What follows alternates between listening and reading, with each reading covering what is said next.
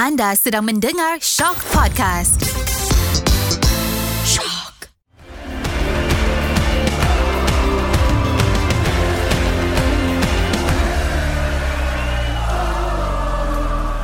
Assalamualaikum dan salam bola sepak Malaysia. Sekali lagi kita sedang mendengar Ultra Squatchy di mana kita akan terus membincangkan mengenai bola sepak Malaysia. Banyak topik yang kita nak bincangkan. Uh, tapi untuk minggu ni sebab tak ada perlawanan liga jadi kita fokus kepada international game Harimau Malaya dan juga Malaysia bawah 23 tahun. Dan sudah tentu bersama saya adalah Greatness Kalami Kamel. Hmm. Oh, memang macam ni eh sekarang dia. Uh, Yop, uh, ni partner aku. Yop. Ya betul Nah, macam tu cara jawab. Bukan. Hmm. Sombong Sombong sangat semenjak ada orang puji bicep dia. Belagak Belagak. Oh, dan untuk minggu ni kita ada tetamu. Kita bawakan khas daripada Selangor. Nazrin. Selamat datang ke Ultra Squatchy. Hai, terima kasih. Apa khabar semua? Oh, dia dah apa khabar. Semangat. Jawablah sekarang orang tanya apa khabar. Hmm. Tak kalau nak bawa watak Bawa watak muka tak payahlah Duduk luar lagi Uh, okay. So, sebelum kita cakap panjang, marilah kita masuk ke segmen pertama. Kita nak bincangkan perlawanan-perlawanan yang dah berlangsung. Marilah kita ke segmen pertama. Review perlawanan.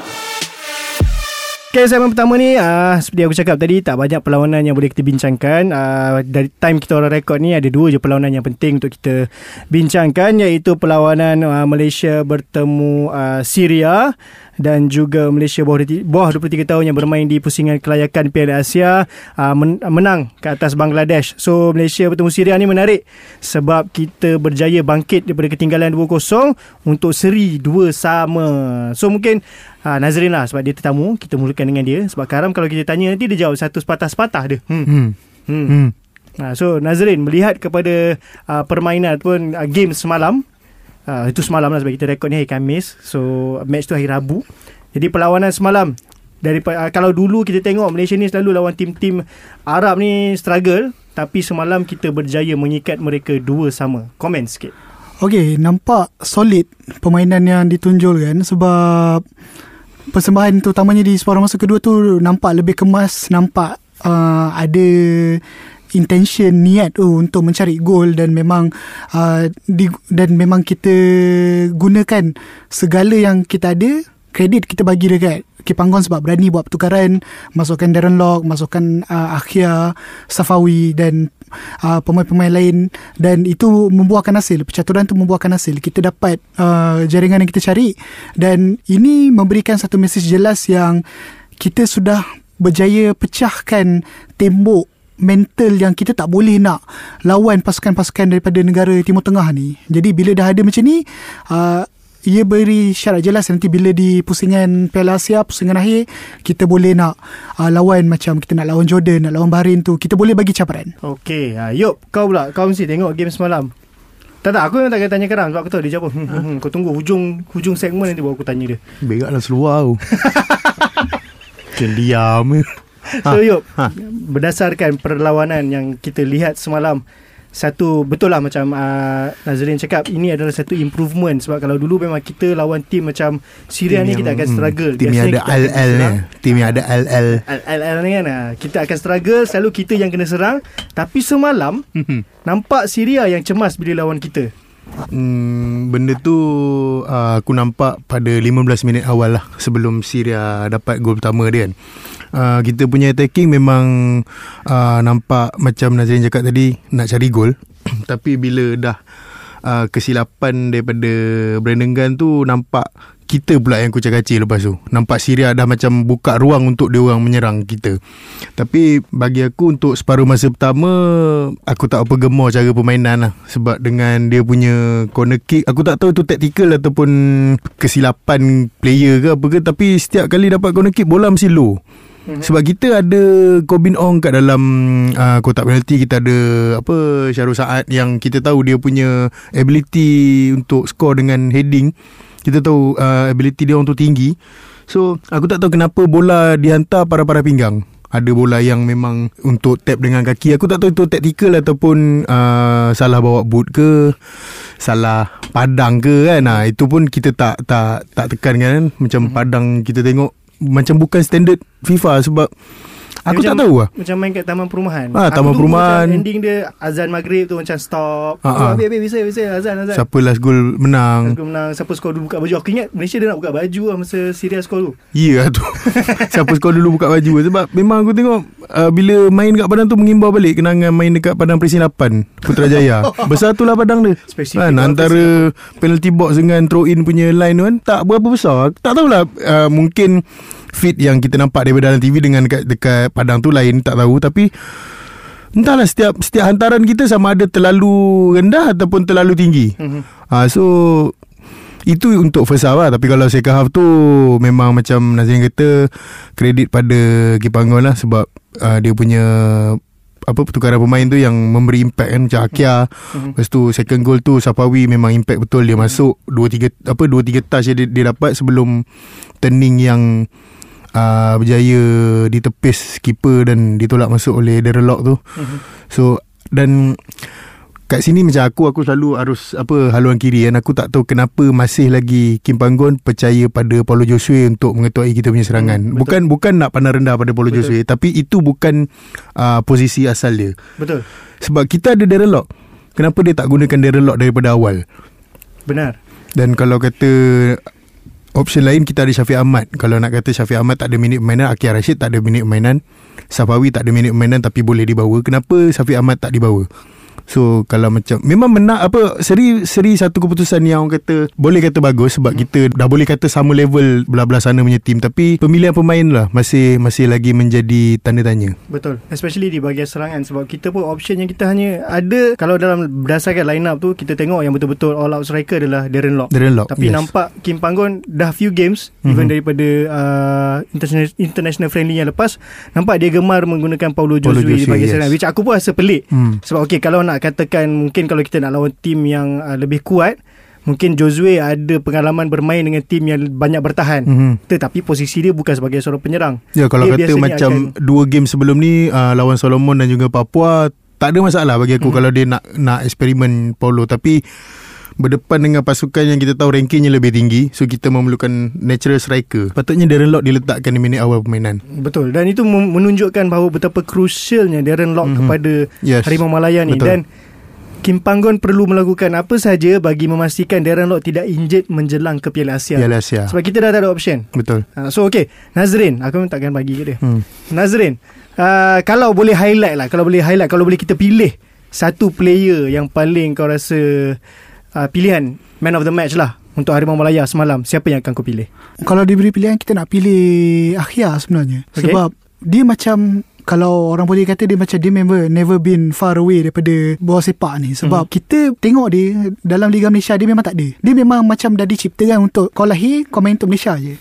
Oh, macam tu. Macam tu je Macam Dia memang tu, eh? Sebab orang mungkin ada Pernah berkata yang Disebabkan dia kurang minit permainan Mungkin dia berkarat Skill dia berkarat Dia tak boleh nak lari Tak boleh nak dribble Ataupun apa sajalah Dan benda tu mungkin nampak mas, Masa persahabatan di Terengganu Waktu tu Safawi nampak macam Tak berapa kemas permainan dia Sebab kurang bermain Tapi Akhir ni Bila setiap kali diberikan peluang Dia deliver. Ya Dia deliver. Dia memang tak pernah mengecewakan Dia sentiasa ada Dia adalah satu-satunya pemain yang saya rasa macam Kalau dia diberi peluang untuk bermain Dengan lebih kerap Saya rasa dia boleh pecahkan ceiling tu lagi tinggi Mhm. mm-hmm. Mungkin dia jadi lebih lengkap mm-hmm. Macam mana kita tengok Arif Aiman Kita tengok Faisal Halim mm-hmm. Kita akan nampak benda tu Mungkin orang kata uh, Ada pemain-pemain lain yang Orang boleh senaraikan yang sebagai Oh pemain ni adalah wildcard Kipanggon dalam Harimau Malaya Mhm. Tapi sebenarnya saya rasa Akhir ni sebenarnya Dia lah wildcard sebenar dia Mhm. Ha, orang mungkin jarang tengok dia. Orang tak tahu pun siapa dia ni. Orang boleh menilai dia daripada perlawanan dia bersama Malaysia. Dengan JDT tidak. Ah, Ha, okey. Tapi bila diperlukan dia boleh beri impact tu. Paling-paling pun kalau katalah dia tak menjaringkan gol, dia tak me, dia tak buat uh, assist, paling-paling dia akan dapatkan fall Mhm. ataupun penalti. Benda-benda tu pemain-pemain macam tu kita perlukan.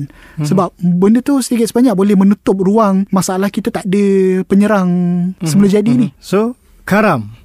Adakah kau bersetuju dengan statement Nazrin? Adakah benar Akhyar dan Safawi Rashid membuktikan minit permainan bersama kelab sebenarnya bukanlah satu masalah? Aku rasa betul lah kot Eh, dia bercakap. Tak penting Wah tetamu ni pun Hai. Yang dia nak tunjuk macam. Hmm. Tak tak um, Kita dah ada perdebatan Perbincangan pasal minit permainan ni Dah lama juga Dan aku rasa kita It's time to put it to bed kot Akhir Rashid dah buktikan berkali-kali Safawi Rashid Mungkin sebelum ni tak menjadi Macam Nazrin cakap Tapi aku rasa dia punya Yang macam Ayub cakap tadi Dia punya turning tu Turn dia untuk beat the first defender Untuk create the second goal tu Aku rasa sangat-sangat Bermutu berkualiti Cuma Kalau Nazrin pilih Akhir Aku aku akan pilih Sergio Aguero kot Kenapa? Dia masuk lepas 2-1 kan Tak silap aku Hmm. Ya. pemain baru yang masuk untuk terus adapt dengan high intensity match macam tu yang Malaysia tengah ada tengah ada momentum tengah attack dia masuk atas padang seamless Dia- aku dia tak perlu ambil masa yang lama untuk sesuaikan diri dan dia terus match dengan tempo perlawanan dan dia berjaya dominate tengah tu. So kalau aku, rasa- aku rasa kalau dia tak ada dia ganti Stuart Wilkin tak silap aku. Yep. Yep. Selepas dia masuk tu macam Stuart Wilkin tak keluar. So everything everything macam smooth. Uh, kita memang dominate second half tu dan aku rasa sebahagian besar daripada uh, perpunca tu datang daripada Sergio Aguero lah. Macam Karam cakap Itu satu perkara yang baik sebenarnya Untuk kita Sebab Mhm. uh-huh. kita Kalau 10 tahun lepas Ataupun uh-huh. 5 tahun ke belakang Kita takkan pernah terfikir Kita akan menguasai Hmm, Pasukan betul. Timur Tengah Betul. Jangan cakap 15 minit Satu separuh masa pun kita akan fikir Kita takkan rasa kita akan boleh buat Tapi semalam kita dah bukti yang kita boleh buat Walaupun kita main dekat Padang Prinsip 8 Putrajaya pun Tapi kita dah buktikan yang kita boleh buat Sekejap, kau memang ada masalah dengan Putrajaya. Ah, Itulah masalah. Tak, ya, you padang cakap yang dulu kita Kita Apa, kat pendang ke? Oh tak sebab aku tak pernah main kat Pendang Tapi Pis- Pis dalam pernah mu, Dan mungkin juga sebab Kita bermain dalam situasi Suasana padang Sebegitu Mhm. mm-hmm. Yang mungkin kita jauh daripada so, Sokongan Penyokong Mhm. mm-hmm. Harimau Malaya mm-hmm. Tapi kita berada dalam situasi yang Pemain-pemain kita dah biasa Mhm. ha. Dan ni, kalau macam nak tambah poin Nazrin Macam kau cakap tadi Kalau sebelum apa ni Kalau dulu kita tak terfikir benda ni Dan kita akan selalu dengar Kalau dulu kita akan selalu dengar Pemain kita perlu settle down. Komentator akan selalu cakap kan Pemain kita perlu settle down Perlu tenangkan diri. Tapi aku rasa semalam tu terus Ya Kita tak ah, tak Start perlu nak tunggu settle Terus yes. attacking Sebab kita kena ingat yang ini adalah perlawanan pertama Harimau Malaya yang Kipanggon jaga menentang pasukan yang jauh lebih baik. Yep. Ini mm-hmm. pertama kali keluar daripada zon selesa mereka mm-hmm. dan mereka buat pun boleh tahan. Mm-hmm. Ha, boleh tahan keputusan seri memang ramai yang jangkakan dapat seri dan dapat pun. Tapi bukan sebelum ni kita menang ke lawan Syria Kita pernah menang. Kita Itu pun pernah menang last 2009. 2017 Dui- Eh 2009. 2000 Sembilan? Oh, lama dah, ha. Ya, lama, Sangat lama, lama. Um, Sebab tu 41 COVID pun. pun kita tak kenal. Kenapa muka kau Okey. Yo. Ah, Dion Cool Tak tak aku bukan nak tanya pasal tu. Aku bukan Jangan confident sangat Eh Saya perhati bahan saya dia tadi Jangan confident sangat Tak boleh lah semua benda cantik je Yuk. Oh ha, Ha, yes. Kalau ada satu benda buruk. yang kita yang Kim Panggon kena perbaiki oh. atau improve lah untuk squad ni posisi mana? Uish attacking kita macam aku cakap tadi Sebab kita tak ada attacking force Kalau nak ikutkan Yang skor Akia mm-hmm. Pemain belah kiri Mhm. Bukan striker Darren Lock di bawah Paruh masa kedua So mm-hmm. kita tak ada yang kalau nak ikutkan benda macam tu Maknanya first half tu Kita tak ada striker lah Mhm. Striker yang natural dia Goal scoring uh, Ability dia tu tinggi Tapi itulah nak buat macam mana Liga Malaysia kita pun Dipenuhi dengan import-import Strikernya Mhm. Hmm. Kita ada satu import lagi. Ya kita ada satu player yang boleh main striker tapi dia tengok dengan Melaka pun tak main. Aish Wow Zulilmi Sungguh berani anda ya Tak, aku suka lah dia. Kau janganlah dia Okey, okay, okey. seorang penyerang yang bagus tu Kuala Lumpur. Okey, tau. okey, Ha. okey. Ya, Kuala Lumpur Ah, tu kena dengan ingat Perak pun dia bagus tau Okey, Ah. okey. Dia Selangor. lawan JDT tau Kalau dia bagus dengan Perak Dengan Kuala Lumpur Kenapa dia tak main untuk Melaka Sebab dia tak sebab dia tak bagus dengan Selangor. Oh dia tak bagus dengan Selangor Ah. Okey okey Kena ingat tu. Ah, Pandai Nasib baik Ian pandai cover Sebab dia kalau aku teringin nak tengok dia score tu dia lari kat dia pakai spek hitam. Wow macam tu. Oh, itu yang aku nak tengok. Kalau Dia kalau Ambitious, kalau kalau dia jaringan gol tu menewaskan Kim Sung Yu jaga Ha. gol Korea okey lah. Oh, bayangkan dia dia barge dekat Kim Min Jae tu kan yang ada dalam senarai Ballon d'Or dia score. Pom. Oh. Kepada Coach Kim Panggon Jangan dengar apa yang kami katakan ni Ini semua idea yang buruk dia dia buruk. Bahagian ni je, yang lain semua. Yang lain tadi okey Yang ni jangan Ni jangan. Bawa lah orang lain. Bawa lah orang lain Janji bukan dia Tapi itulah bila dia ada kalau dekat stadium Yop pada yang kuat juga macam. Oh. Yop ada baju jersey perak tulis nama dia. Mak aku kena reti. Kita kena Kita kena suruh pakai Nanti satu hari nanti. Kalau, kalau tidak aku sanggup belikan satu jersey perak dan aku letak nama. Alright. Paula kat belakang. Dia pakai nombor apa dulu? Kan perak? 10 eh? Sepuluh eh sembilan. Sepuluh sembilan. Lebih kurang lah. Aku pun ingat-ingat lupa. Alah tapi kau kan ada baju dia Takkan tak tahu? Diam lah Tak kalau tak ada JC JC Perak Aku sanggup percaya JC Malaysia tu Yang nama di Paula bagi Yop pakai. Kena Kena. Ha, Lepas tu dia boleh jambang sikit Oh, Bang Jambang jangan cakap lah Dia dah tak boleh boleh jambang lah Kenapa? Oh, dia, Eleh kau Kau defensif sangat Benda personal kejap, kejap. Karam, kejap. Kita lupa tanya. Ya. Lepas tu starting ni kita dah tanya. Hmm. Best yuk pusing round about. Oh, Oh Lupa Macam mana pengalaman oh dah Dah kita, kita, kita teruskan Uh, suka saya ingatkan keberadaan saya di Johor dijaga dengan baik. Ah, Terima kasih kepada yang menjaga Yop Awal bagi disclaimer. Okay next. Kalau kita dah bercakap pasal uh, Squad senior, Kita kena lah bercakap pasal Adik-adik dia juga. Hmm. Even kita pun Dah bercakap juga Last episode. Dan sementara menunggu Diorang punya goal tu Aku Frust juga sebenarnya tengok. Sebab ada seri yang kita okay. Contoh bila seri lawan Syria ni Dua sama. Tapi masa seri 0-0 Masih 0-0 dengan Bangladesh tu Rasa tak apa-apa nak best. Hmm. Kau tengok tak game tu? Sebab sebab benda tu masalah game Serentak ni. Sebentar Aku tengok juga. Sa- Sambil-sambil tengok senior team Aku still tengok under 23 Dan perasaan aku sama macam kau Zam hmm, Bukannya kita tak mendominasi perlawanan Kita Pegang possession banyak Cuma movement kita Pergerakan bila melancarkan serangan tu Aku rasa dia tak sepantas yang seharusnya. Contoh mm-hmm. mungkin sepatutnya kau han, buat hantaran ke depan tu satu saat lebih awal. Tetapi mm. ha, dia ada macam ada ada lag, lagging sikit lah. Main online ke? Ah mungkin main online ada ping tinggi sangat kot. Tak pasti lah. Dia pergi CC mana CC eh. Wow, showing your age bro. Ay, tak kisah Tak kisah Tak kisah Budak-budak oren. Kau aja Bang PC 5 bang Dua jam Habis tiga open.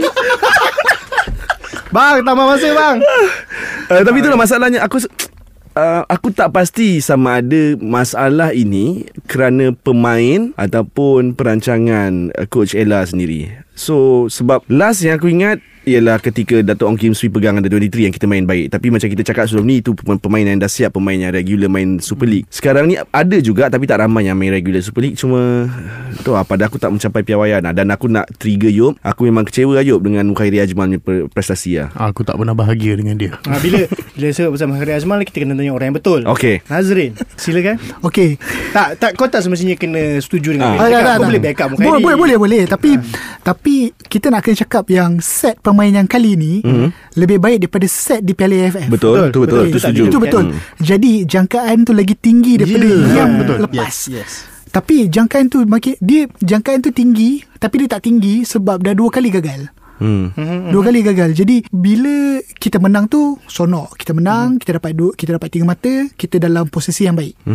Cuma masalah dia Kita cuma bernasib baik Perlawanan pertama tu Kita lawan Bangladesh mm-hmm. Kita tak jumpa Thailand terus tau mm-hmm. Macam main game Level 1, level 2, level 3 Kalau Jadi macam ni Dia bermasalah sebab Kalau Bangladesh pun kita susah nak lawan Yes. ha, Perlawanan ketiga tu macam mana Betul ha, hmm. Sebab peraturan kali ni kejam Juara setiap kumpulan Lepas tu yang tempat kedua terbaik tu empat je Mhm, Betul Kumpulan ada sebelas Aku teringat kita miss Ha, uh, kalau- kalau Tahun ki- bila yang kita miss tu? Kalau Kita Nizam. Nizam Kalau kita Pasukan yang ketujuh mm-hmm. Tak apa Kalau Yang kelima tu. Kelima tu Lepas tu kalah pula dengan Indonesia ke Ah, kan ya, Memang Perit Ah perit mm-hmm. Kita Dia dekat Tapi jauh Tak sono lah Tapi sekarang ni Dalam pasukan kita ada Pemain-pemain yang Selalu main Si Izhan Mukairi Yang selalu kita nampak Dekat saingan Liga mm-hmm. Pemain-pemain ni lah Yang kena Sepatutnya yang Ya, kena membimbing. Yang kena berada di depan hmm. Yang kita nampak Sebab itulah Dia dipanggil Untuk kelayakan Piala Asia Bukan main Piala AFF Yes. Hmm. Betul Ha, itu je Betul Okay Yop Hmm. Kau create game kan Didas Ha? Didas kan Dia tak habis. Apa sambung Budak-budak sisi. Move on Azam Move on. Azam Move on. Okay Yop Ha. Boleh ke tak ni Kita nak layak ke Piala Asia Bawah 23 ni? Melihat kepada performance ni. Menang ya menang. Tapi menang tu sebenarnya Dia menutup Yang tidak lubang- Dia meyakinkan. macam kau pakai plaster Tutup luka Yang besar Macam mana eh, Garam? Aku rasa tak Betul lah Yuk cakap Tak Kenapa meyakinkan. Kau buat kerja mudah Aku campakkan dia. Tak apalah Tadi dia cover aku Segmen Dia tadi. buat ha. Dia tengah create game. Bot berapa orang ni? oh sorry adik-adik yang mendengar Kalau anda tak faham. Um, Tak meyakinkan Azam Tak meyakinkan. Dan untuk gol pertama tu pada minit ke-80 lebih kan aku rasa kalau kau berdepan dengan Thailand kau takkan dapat yeah, jaringkan gol macam tu Kau takkan dapat ruang sebesar itu Hmm. Dan kau takkan lawan dengan keeper Betul keeper Sebegitu dia, keeper Bangladesh tu aku rasa macam sebenarnya memang menunggu je kena shoot tu. Ya Dan, Dan Macam okey. aku cakap dengan kau Macam aku cakap dengan kau Kita dapat dua gol tu Sebab lawan Bangladesh ya Kalau Okey. lawan dengan Thailand Belum tentu kita dapat gol yang semudah itu betul Belum tentu Ferguson ni dapat lepas defense semudah Benar. itu Benar. Jangan jangan cakap Thailand Filipina pun. Betul. Okey, ni ni soalan aku. Sepanjang game, sepanjang game pemain bawah 23 tahun kita banyak buat percubaan daripada jarak jauh. Mm-hmm. Kalau on target tak apa. Ya, ya, betul. Mm-hmm. Kau Betul. buat conversion ni kenapa? Kau buat conversion ni, kau buat drop goal ni kenapa? Oh, Okey, kalau kau dah try 10, kau dia bukan as a team tau try 10 kali. Kau individually dah try 10 kali semuanya kau tembak bulan, janganlah buat lagi. Siapa tu Karam Siapa tu Siapa Khairi tu? Ajmal Serius serius serius Kalau dah jadi macam tu Kenapa yang Apa yang membuatkan kau fikir Kali ke-11 tu? Ke Ini confirm top corner. Apa yang buat kau fikir macam tu? Dia mungkin mengamalkan uh, prinsip cuba sampai berjaya. Mungkin dekat Liga Super tak dapat cuba. Usaha tangga kejayaan. Ah, Betul usaha Usaha tangga kejayaan. Ya kalau macam Tapi tu janganlah tangga usaha. Janganlah panjat. Ah. Tak itu je lah persoalan aku Banyak percubaan mereka yang tersasar. Tak, sebab kita banyak buang bola Ya Sepatutnya game tu nampak lebih cantik daripada kau punya kau punya shooting jauh tu, Hmm. kau boleh create game Betul untuk Aku masuk setuju. ke dalam kotak. Kenapa kau buang masa buang bola sampai 10 biji macam tu? Kenapa? Okey, okey, mungkin boleh jadi sebab Kejap kejap Kau ini tengok, kau tengok adalah- fans Selangor nak backup Muka Ilai Sila sila kita Bukan, kita, bukan, kita bagi kita bagi. Ini mungkin sebab Satu juga daripada taktikal Ella Varasan sendiri Mungkin dia rasa Okay Bukairi Shoot. Kau boleh shoot Shoot onside Tapi s- Sebagai jurati sendiri Kau dah 10 kali nampak Takkanlah masih lagi nak Okay kau shoot je sampai jadi. Hmm. Okay. Kalau kata macam tu lah, Minit 81 Masa dah makin cemburu dah ni. Ui, macam Oh, cemburu. Dahsyat betul lah. Kau ayat ni Rasyid Kita ikut yang Kita ikut yang berita Masa makin cemburu Wow. Jadi Kalau dah masa tu dah singkat Kita dah Nak macam mana ha, Nak kena orang lain yang shoot Baru Betul, masuk betul, betul. Nasib baik budak Selangor yang gol juga Ay, ha, Kita Eh tapi gol tu cantik. Ah, Betul. Gol, tu Ali memang Rizwan, Ali kaki kiri tau. Tetapi yang yang aku nak petikaikan ni Kau try daripada jauh tu Almost sepanjang game kan mm-hmm. Striker kau bukan tak bagus Kau faham tak? Striker Betul. kau bukan tak bagus Berkualiti Alif Ikmar Rizal Alif Ikmar Rizal ya, ya. Dan seorang lagi Alif Izwan Ali Rizwan yes. Dua-dua bagus. Kenapa kita tak Kenapa tak nak guna? Kenapa nak langkau dia orang yes. straight terus, eh? Dan Mukhairi Kalau Aku bukan nak kritik kau sangat Kalau kau dengar lah. Tetapi sebelum ni Aku banyak backup kau. Tetapi Perlawanan menentang Bangladesh tu Aku rasa kau cuba jadi Zidane.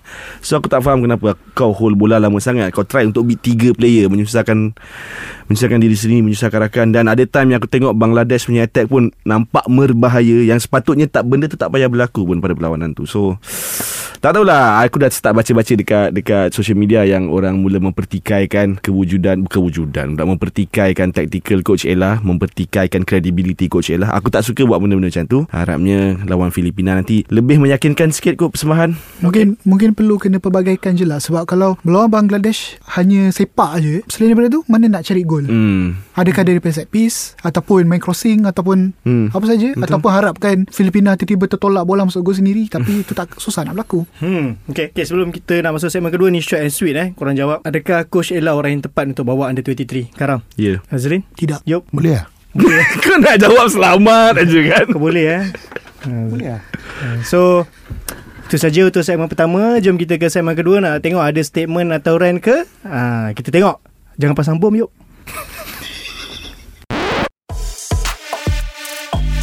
Kenyataan minggu ini. Okey, kita masuk ke segmen kedua. Ada rant atau statement. Ha, setakat ni ada lah dua statement. Daripada statement tu tak tahulah ada rant ke tidak. Statement pertama adalah ber, apa yang berlaku. Ha, ini statement ni se, selepas perlawanan Malaysia lah. Mhm. Ada yang mengatakan bahawa Arif Aiman lemau dalam perlawanan itu. Seberapa setuju dengan statement itu, Karam? Aku tak setuju dengan lemau um, Dia tak lemau Cuma dia Tak macam biasa mm-hmm. uh, Dia still try hard Dia still try hard Dia still juga ada beat defender Dia still juga cuba Ada buat gerakan berbahaya Daripada belah kanan tu Cuma mungkin Not his day. Not his day Ataupun lawannya lebih baik Daripada dia Aku tak nak lah Buat pala tahu teruk sangat Sampai aku nak cakap Aku tahu pasal player Left back Syria tu kan mm-hmm. So kita buat assumption je lah Tapi Tapi even Syria pun sampai double team nak block dia tu. Ya, dan aku mungkin juga aku lebih rasakan permukaan padang sebab permukaan padang tu agak berpasir sedikit Pada kan semalam. kesilapan kan. Ha. Dan semalam juga aku ada baca kat Twitter Ada orang kata Sebab dah biasa sangat lawan dengan yang tak berapa elok So bila lawan dengan tim Timur Tengah ni Dia dapat rasa cabaran sikit lah. So, Lalu dekat Liga Super Mungkin dia mudah je beat player-player kita. Bila main dengan tim Apa nama Syria ni Walaupun nak kata Left back Syria tu tak berapa bagus Tapi dia punya Body contact Physical nampak, presence Physical dia dia, kan. nampak lebih keras. So aku rasa benda tu Ada betulnya. Mhm. Sebab kalau macam dengan Liga Malaysia Bila dia burst je Opponent dah hilang lah. Mhm. dia memang akan ke depan. Tapi bila dengan Dengan Syria ni Dia nak burst Kadang-kadang boleh Kadang-kadang tak boleh. Sebab bila dia nak burst Dia dah kena body contact Hmm. Kan body contact tu agak keras Tapi kalau kata nak kata dia lemau Pada aku dia tak lemau Tak Sebab lemau. masa game dekat Terengganu pun First game pun dia macam tak ada atas badang Ya, ha, ya aku Mungkin ingat, dia tak adapt lagi dengan Kim Bangun punya taktik Kau Kalau kau sendiri Kau berada dekat satu pasukan yang sedap Tiba-tiba kau main dengan tim campuran macam ni Kau akan rasa Lain Ada je kan? Lain sikit sikit lah. lain So aku rasa Kalau ada jadual Perlawanan pa- pasukan negara ni lebih panjang kita akan nampak bila game kedua, game ketiga, game keempat Arif, Arif Aiman akan adapt dengan situasi tim tu. Hmm. Aku rasa dia bukan lemau, dia dia Bukan hari dia je kot. ya yeah, bukan hari dia, yes. Okay, untuk Nazri aku soalan lain sikit. Memang lemau tu lemau. Salah ke untuk media terutamanya mengkritik pasukan atau pemain bila tak perform? Bergantung kepada keadaan. Per, tak kira perlukah pemain macam dibela, di di pamper. Oh, tak ada kritik, tak ada kritik. Oh, tak rasanya tak perlu sebab kita media adalah sebagai pengimbang, pengimbang kepada suara orang dan kita pun membawa public opinion. Hmm. Jadi rasanya kita perlu ada masa kita perlu kritik. Dan kritikan pujian yang kita berikan tu kita harus uh, bertanggungjawab terhadap apa yang kita bagi. Sebab kalau kita bagi kritikan bukanlah kita bagi kritikan sampai menghina ataupun yalah menjatuhkan moral pemain tu atau pasukan tu. Sebaliknya memberikan kritikan yang membina yang akan mendorong dia untuk membuat lebih baik lah begitu juga dengan pujian. Kita tak boleh terlalu mengangkat terlalu tinggi sampai yang kita rasa dia tak boleh disentuh tak buat kesalahan Sedangkan macam dalam kes Arif Aiman ni Arif Aiman dia macam Karam cakap lah Ada hari dia tak jadi Pemain-pemain lain Walaupun pemain-pemain terhebat kat dunia ni Cristiano Ronaldo ke Lionel Messi pun Ada hari dia tak jadi, tak jadi juga Jadi kita tak perlu nak macam Terlalu keras sangat Terlalu memuji pun tak boleh Terlalu mengkritik pun tak boleh Yang penting kita bertanggungjawab Atas kritikan dan Ya, pujian yang kita bagi Ya, itu dia. Dan Dan disclaimer, disclaimer kita orang cakap pasal bola sepak saja eh. ah, Disclaimer awal-awal. Ya, bukan walaupun- bercakap pasal sukan lain ataupun Lizzie Jia. ah, Ya Walaupun spesifik sangat. Oh, kau ni nak mengundang kecaman BL lah.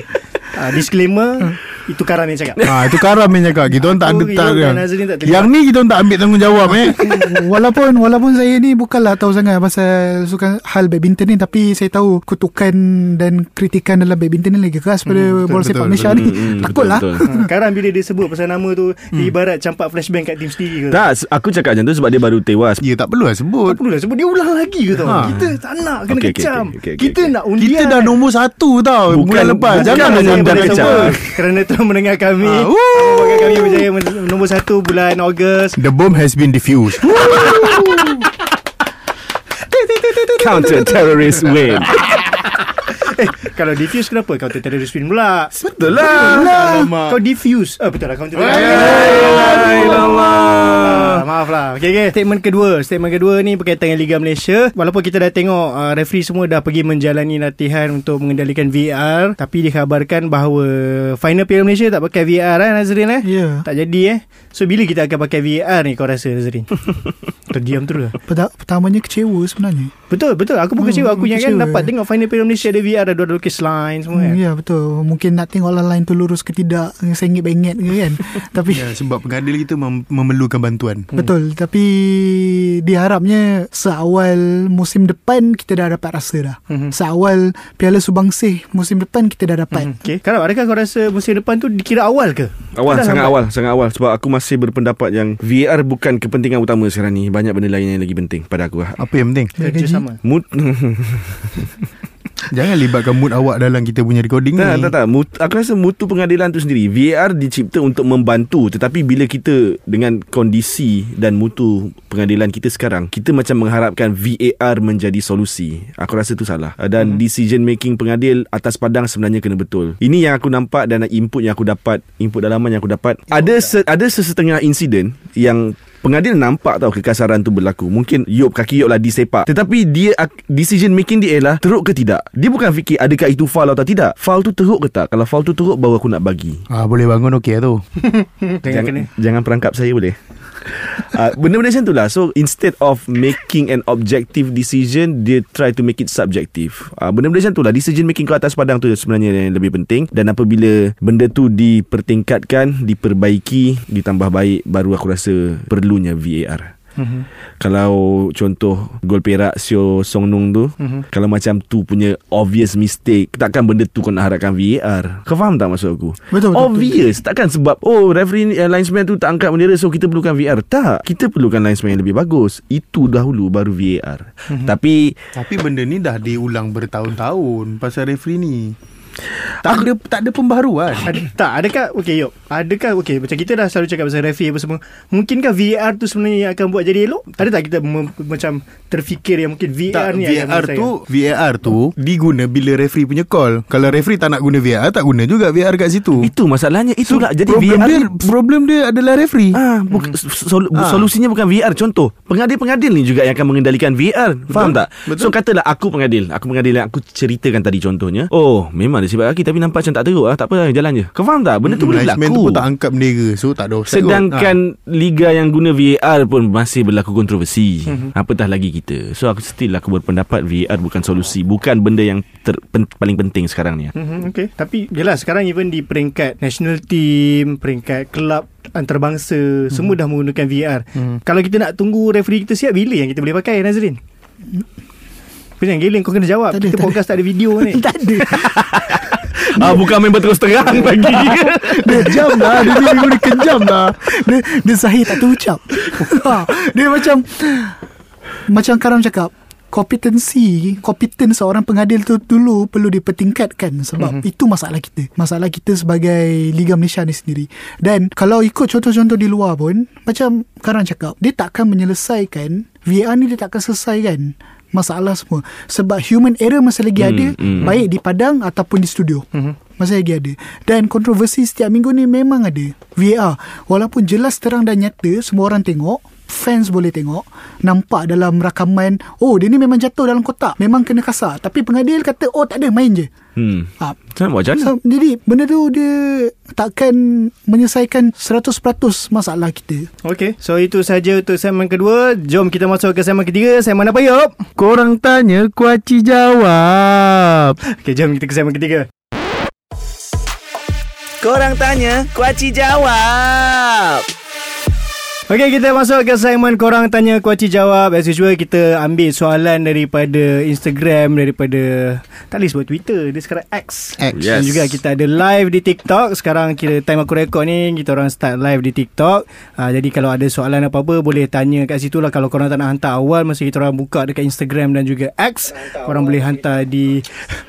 eh, dia... Alah Setiap minggu nak kena bagi tahu ke Jangan main telefon Karam Tak okay. profesional Saya minta maaf. So okay uh, Kita ada terima beberapa Soalan daripada Instagram Pada rakan-rakan di Instagram Yang first adalah Kenapa match Liga Super Tak ditayangkan di TV negara lain Seperti mana suatu ketika dulu Kita pernah siarkan uh, Liga Thailand Dekat Malaysia Berbaloi untuk kita jual Kita punya Matches ni? Kenapa kita nak Kalau ada orang nak beli Belilah. Maknanya kalau tak ditayangkan Tak ada orang nak beli lah tu. Tak, tak ada permintaan lah. Uh, maksudnya boleh ke berbaloi Macam kita Let's say kalau ada Macam tu lah soalan dia. Kenapa kita tak nak letakkan luar? Sebab tak ada orang nak beli. Soalan ni? Sebab tak ada orang nak Soalan beli. ni berat untuk kita jawab. Tak aku jawab. Tak, tak ada orang Ha, nak beli. Tak ada orang nak tengok kat luar.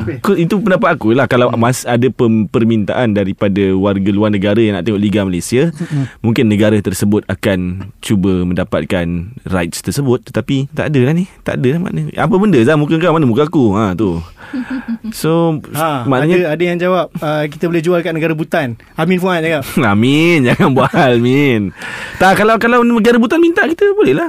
Suruh dia beli. Tapi macam Macam Kes ni Nizam Satu dia Masalah dia Kita ni takut kalau kita cuba menjual Kita hanya menjual macam mana Cara La Liga menjual sahaja rights mereka. Dia tak macam Premier League Dia boleh jual ke semua 20 pasukan. Macam La Liga ni lebih terpaksa Fokus kepada Real Madrid, Barcelona Dan juga Atletico Madrid je. Jadi takutnya macam kalau kita ni Hanya yang nak dijual Orang mungkin hanya nak membeli Nak tengok JDT je lah. Ha, Mereka tak nak tengok Sri Pahang Mungkin mereka tak nak tengok uh, Sabah. Jadi itu mungkin satu masalah jugalah. Tapi mungkin juga kita boleh buat macam mana kalau dulu kita ambil Liga Thailand sebab kita nak tengok player Malaysia bermain dekat Betul. situ. So mungkin bila yalah sekarang kita dah ada pemain ASEAN So let's say macam dulu kita ada ambil pemain Indonesia. Uh, so mungkin kelab-kelab yang ada pemain Indonesia akan kira negara tu akan beli lah nak tengok. Hmm. Tapi ada ke kita tahap macam, macam negara lain macam kita tak? Macam kita kalau player Malaysia main kat situ kita nak ambil dia punya right. Aku- Jangan. Ya, yuk. Ah, okay, Sip, baik. Soalan tu susah tu. Ha, Jawablah kau. Macam mana, macam, macam mana Garam? Tak, yuk jawab, yuk jawab. Penat aku menjaga game ni.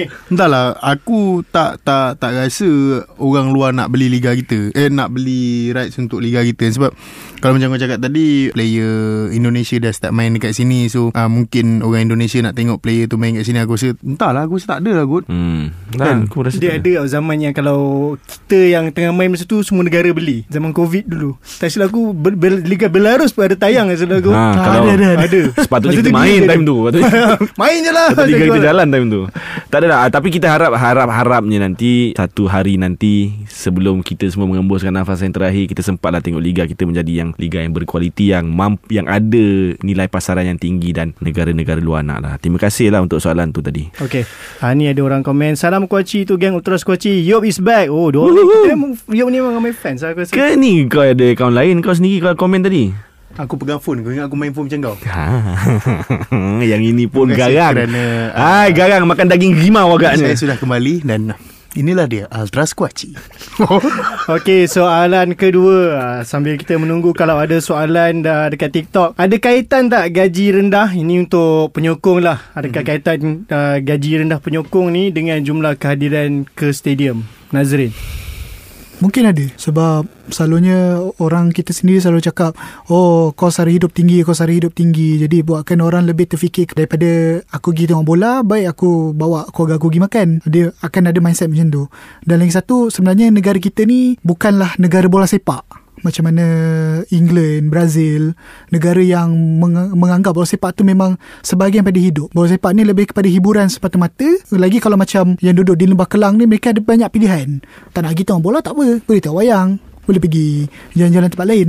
Jadi benda tu berkait juga Sama juga macam Bila gaji rendah ni Mungkin kita ada benda lain yang Perlu diutamakan Jadi bola sepak ni dah Jadi ke belakang-ke-belakang dah Melainkan kalau dia memang gila bola lah Kalau dia memang gila bola Itu Mungkin dia akan lebih utamakan lah Pasukan dia daripada Perkara-perkara lain hmm. Yop kau setuju Entahlah aku kalau ha, Main lagi kodik lagi Benda tu aku tengah tengok soalan. Oh, okay, okay, Ah. okay, okay.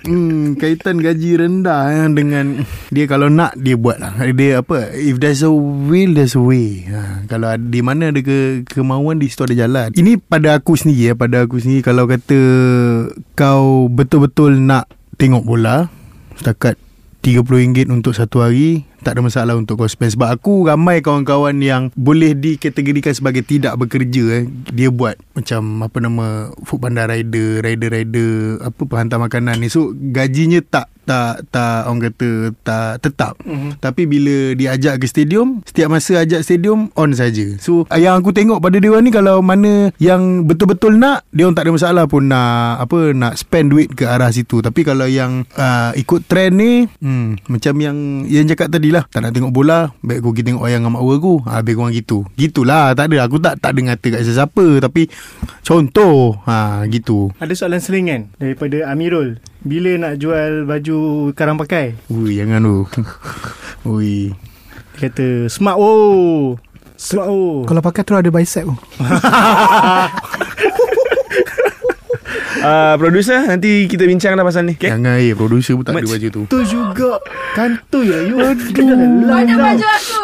Aduh Kita dah live ni Oh Uh, okay. Nanti Amirul kita kita akan cuba kita akan cuba usahakan sebaik mungkin uh, tapi yang pasti bukan musim ni lah kita cuba musim depan. Kau doa semayang kuat-kuat, semayang banyak-banyak, jangan lupa doakan Ultra Squatchy punya kejayaan insyaallah satu hari nanti kita akan jual merch ni. Betul Karam kata Kalau tahun ni menang uh, Podcast tahunan Podcast of the year Dia payung. Ai, Dia payung tolong bagi. Tak semestinya Dia yang keluar duit. Aku bagi tapi kau bayar. Okay soalan seterusnya. Ni aku rasa kau ada jawab juga Dekat kau punya Q&A Di Mhm. Instagram. Karam sekarang dia ada Q&A sendiri Di Instagram. Oh, hebat, Dia buat content di TikTok. She's a content creator now. Asal kau nak cakap orang putih.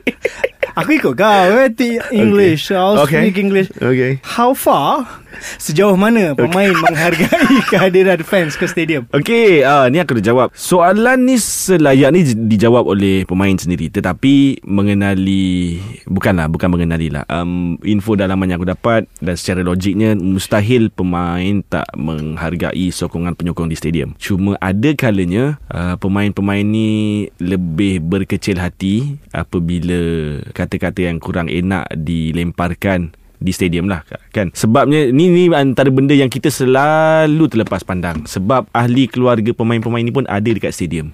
Kadang-kadang mak bapak dan diorang tak semestinya duduk di grandstand. So bila kata-kata yang kurang enak ni didengari uh, oleh ahli, keluarga ni uh, anak-anak mereka terutamanya benda tu yang jadi tak manis. Dan ada kalanya tomahan-tomahan dan kata-kata nista ni tak tak legit pun. Contoh Yop main baik Yop main baik. Cuma sekali sekali dalam 90 minit tu sekali je dia terlepas tahan bola. Itu dia sebakul syaitan bertempiaran lari dengan kau punya maki so benda-benda macam tu kita kena kontrol. Tetapi aku yakin dengan sepenuh hati yang diorang hargai lah sokongan anda. So Nazrin kau rasa macam mana? Betul ke macam pemain ni kurang menghargai fans? Tak adalah rasanya mereka hargai je sokongan. Cuma macam Karam cakap lah Bil, Kita hanya akan nampak lebih jelas bila situasi tu tak baik. Bila penyokong mengkritik pemain, mengutuk mereka. Mereka lagi senang untuk mengeluarkan perasaan mereka di Instagram ataupun di Twitter. Mereka akan cakap apa yang mereka rasa. Hmm. Berbanding bila waktu senang Waktu senang Mungkin mereka biasa-biasa je Tapi pada saya Pemain dia menghargai Sokongan penyokong Cuma mungkin Hubungan Sejauh mana rapat Mereka dengan penyokong tu Itu je yang Mungkin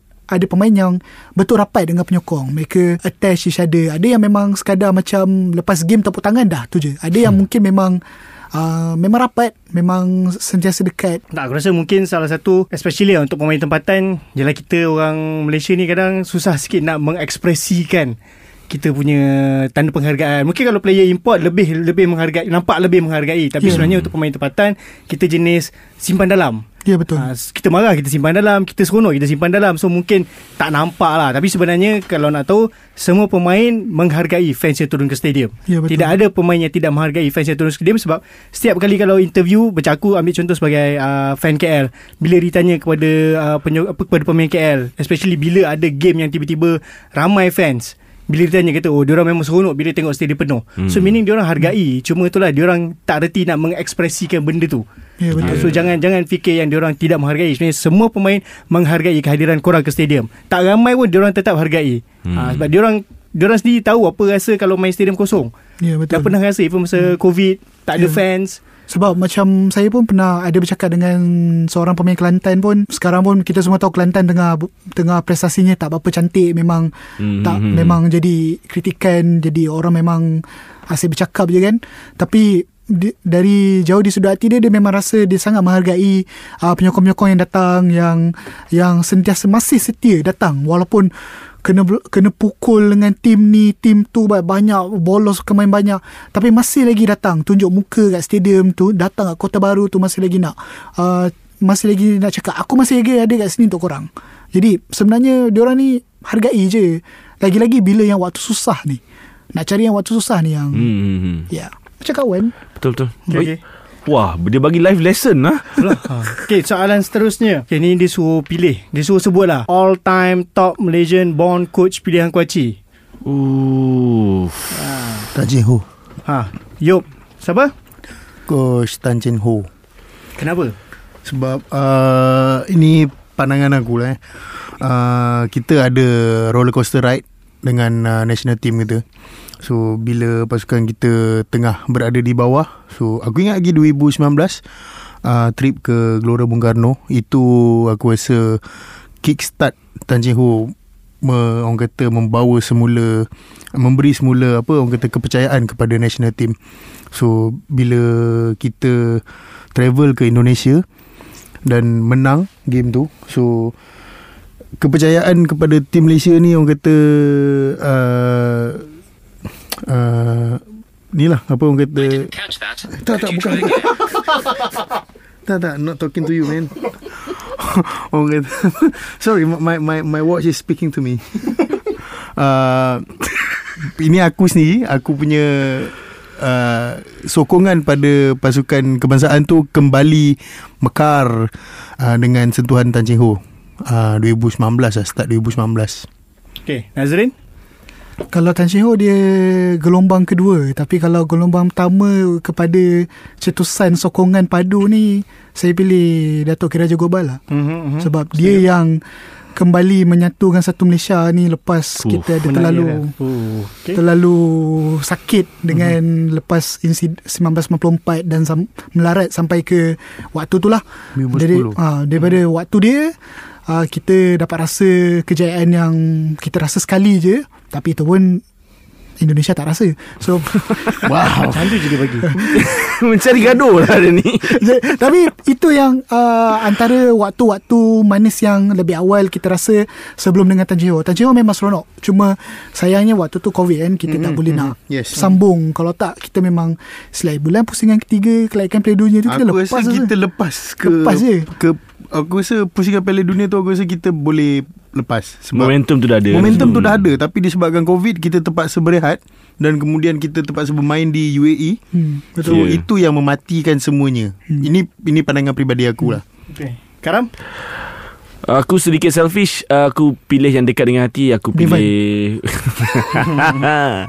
Aku pilih Coach Wan Jamak Wan Hassan Aku macam dah boleh agak kau akan sebut. Mana? Sebab Ketika aku mula Tengok bola sepak Malaysia uh, Wan Jamak Wan Hassan Mengendalikan pasukan Johor time tu. Dan apabila aku kembali men- Menonton bola sepak Malaysia Wan Jamak Wan Hassan Berada dengan Negeri Sembilan. So Aku rasa tu match made in heaven. Aku rasa dia antara sebab Aku kembali tengok bola sepak kot. So Terima kasih Coach Wan Jamak. Jangan kecil hati sangat Dengan penyokong Negeri Sembilan. Kita orang semua buat silap. Jadi harap maafkan Kami semua. Okey, soalan terakhir.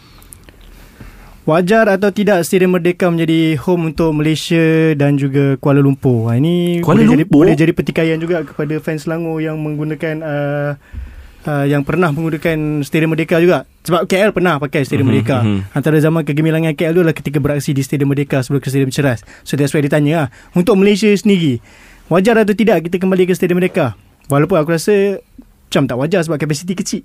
Nazrin? Kalau kalau nak kembali secara sepenuhnya tu tak tak wajar. Kita ada Bukit Jalil Mhm. dan uh, tapi kalau jadikan sebagai uh, pilihan tambahan Mhm. boleh. Sebab mungkin mungkin kita boleh create stadium mereka ni sebagai uh, home untuk under 23. Betul? Ha, mungkin kalau kita sinonimkan mereka dengan stadium mereka. Tapi kalau tak, kita hanya ubahlah cara lain. Jangan biar dia terbiar macam tu. Mungkin wa- masanya dah untuk merakyatkan stadium tu, jadikan stadium tempat orang liga sosial ke mm-hmm. ataupun sesuatu lah. Jadi biar jangan terbiar macam tu je. Jadi tak kisah macam mana pun, pastikan dia berguna kerana itu adalah warisan kita dan yelah kita ni negara yang jenis yang tak suka menjaga warisan jadi uh. antara yang uh. sebab mana-mana yang tinggal ni Jagalah. ah, Ya. jaga Karam? Uh, tidak, aku tak aku tak setuju. Aku rasa logis dari segi logistik aku rasa Stadium Nasional Bukit Jalil lebih lebih lebih relevan lah dengan zaman sekarang. Okay. Yup. hmm, Apa yang saya nak cakap Nizam dengan Ayin nak cakap Nizam dengan Yin. Eh Nizam pula Siapa nama ni Kau tak suka aku? Karam? Karam Kau sombong Okay, itu untuk uh, Malaysia Kalau macam aku sebagai fan KL sendiri Ha. Aku rasa Aku alright Sebab pernah je aku tengok KL main di, dekat Stadium Merdeka Tapi tu- parking susah tu dalam situ. Tak macam bagi aku Sebab public transport dekat. Boleh turun Ah. monorail Terus jalan kaki je. So Hmm. macam Dan dia tengah-tengah. So orang Balik kerja memang boleh terus pergi. Ya betul. For me lah Dia punya dia, dia sebab betul-betul center. Dia literally macam tengah-tengah Kuala Lumpur.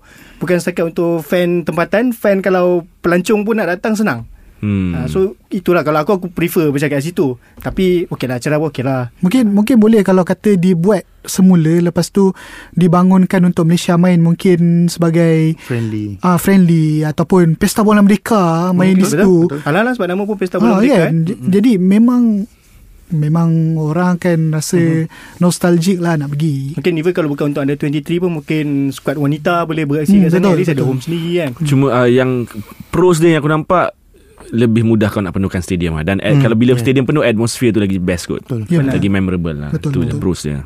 okay, Ada soalan ni Nizam dekat Ada, dekat apa, ni. apa, apa Hmm. soalan? Dekat Kuaci ni. Dekat live. Apa soalan? Uh, favorite Oh ni Pilihan pandit lokal favorite brother Ultras Kochi Aku suka dua orang. uh, buat masa ni aku suka uh, Syukur Adan dengan Abang Syarum Kalam. Abang Syarum nanti bank in eh dah puji ni. Oh. Nazrin? Kalau saya Kalau sebelum ni Saya suka dengar jugalah Mendiang Bisa Tenadin cakap Oh ya ya ya ya. Itu pun antara yang Menarik Perhatian saya jugalah tu Salah satunya lah Okay, yup. Hmm, sama macam garam. Ah, Syukur Oh, Adan dan juga Syarul Galam. Kalau seorang lagi boleh aku nak tambah. Hmm. Tambahlah. Aku rindu ni coach Jalil Ramli. Uh, Aku rasa masa dia terlibat Mhm. sekejap dengan uh, Astro Arena masa tu aku rasa dia bagi input yang input yang aku rasa penyokong perlu dengar. Sebab input dia daripada dari aspek coach tu. dari aspek coach tu aku rasa uh, lain lah, lain lah. Perspektif yang lain lah. Okay, okay. So, itu saja nampaknya masa kita untuk episod kali ni. Kita cakap terima kasih kepada Nazrin kerana Terima kasih, Ayen. Tetamu kita Sama-sama. pada episod kali juga. ini. Uh, dan uh, Yop dan Karam Kita jumpa lagi di episod akan datang. Uh, Itu saja pada aku Nizam, Karam, Yop dan juga Nazrin. Sehingga kita berjumpa lagi Ingat Sokonglah bola sepak tempatan. Sebab kalau bukan kita yang sokong Siapa lagi nak sokong? Uh, Jadi itu saja. Sehingga kita berjumpa lagi di episod akan datang. Assalamualaikum dan salam bola sepak Malaysia. Jumpa lagi.